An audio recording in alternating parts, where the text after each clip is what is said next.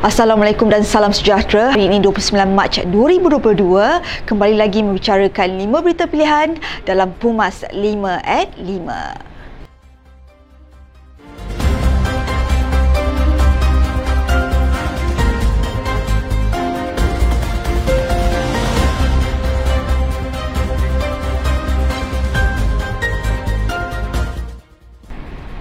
Timbalan Presiden AMNO Datuk Seri Muhammad Hassan menegaskan bahawa ketelesan semua perkara adalah sangat penting untuk mengukuhkan keyakinan rakyat tentang pelan kerajaan dalam melebarkan aplikasi Mas Sejahtera daripada fungsi asalnya.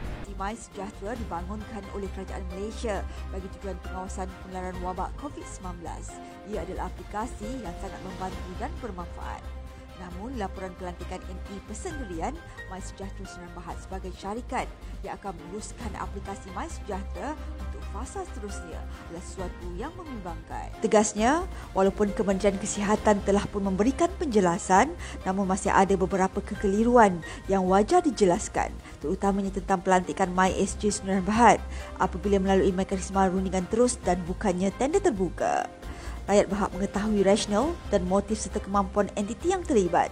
Apalagi kerana keputusan sebegini melibatkan pengurusan data, peribadi dan maklumat kesihatan, pergerakan dan trend kehidupan puluhan juta rakyat Malaysia.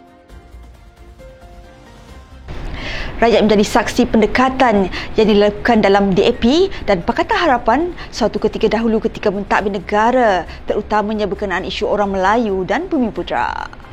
Pengarah Komunikasi Barisan Nasional Datuk Seri Dr. Syamsul Anwar Nasar berkata situasi pada 22 bulan itu bukan sesuatu yang menghairankan kerana DAP sendiri pada jawatan kuasa eksekutif pusat yang dilakukan baru-baru ini menyaksikan bahawa pemimpin Melayu dalam parti itu sendiri seperti dipinggirkan.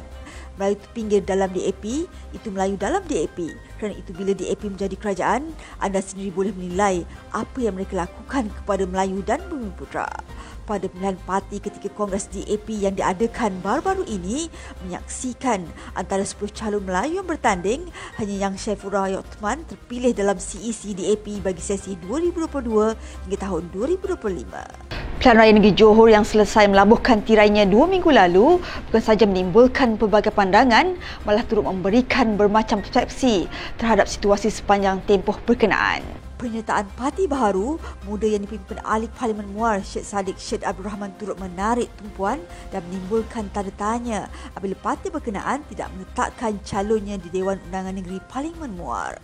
Ketua UMNO Johor Baru Tan Sri Syariah Abdul Samad melahirkan rasa hairan mengapa parti itu tidak meletakkan calonnya di kawasan Parlimen Presidennya kalaupun Syed Saddiq tidak bertanding di peringkat DUN sebagaimana Mas M. Yanti pada PRN Melaka dan Dr. Mazli pada PRN Johor sekurang-kurangnya Syed Saddiq boleh meletakkan proksinya di DUN di bawah Parlimen Muar.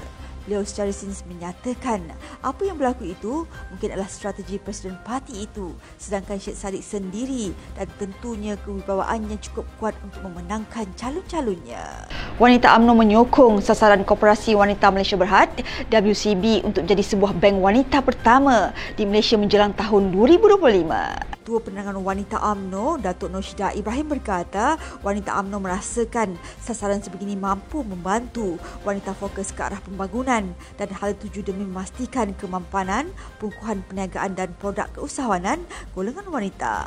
Dengan adanya bank wanita ini, wanita AMNO menjangkakan lebih banyak inisiatif dan skim yang dapat dibangunkan untuk membantu wanita terutamanya di kalangan usahawan kecil. Ianya secara tidak langsung membantu mereka yang berkeperluan mendapat mendapatkan pinjaman yang kurang mendapat peluang untuk mendapatkan bantuan daripada bank-bank tempatan. Beliau berharap Koperasi Wanita Malaysia berhad berjaya dalam usaha mereka untuk menubuhkan sebuah bank khususnya untuk kaum wanita.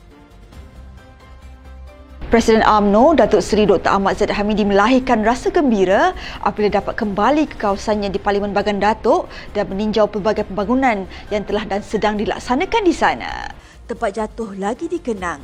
Ini kan pula tempat bermain. Begitu juga perasaan ini setiap kali pulang ke Bagan Datuk. Beliau yang juga pengurusi Barisan Nasional telah meluangkan masa beberapa hari lalu untuk pulang ke sana bagi bertemu dengan masyarakat setempat dan meninjau pelbagai pembangunan yang telah dan sedang dilaksanakan di daerah kelahirannya.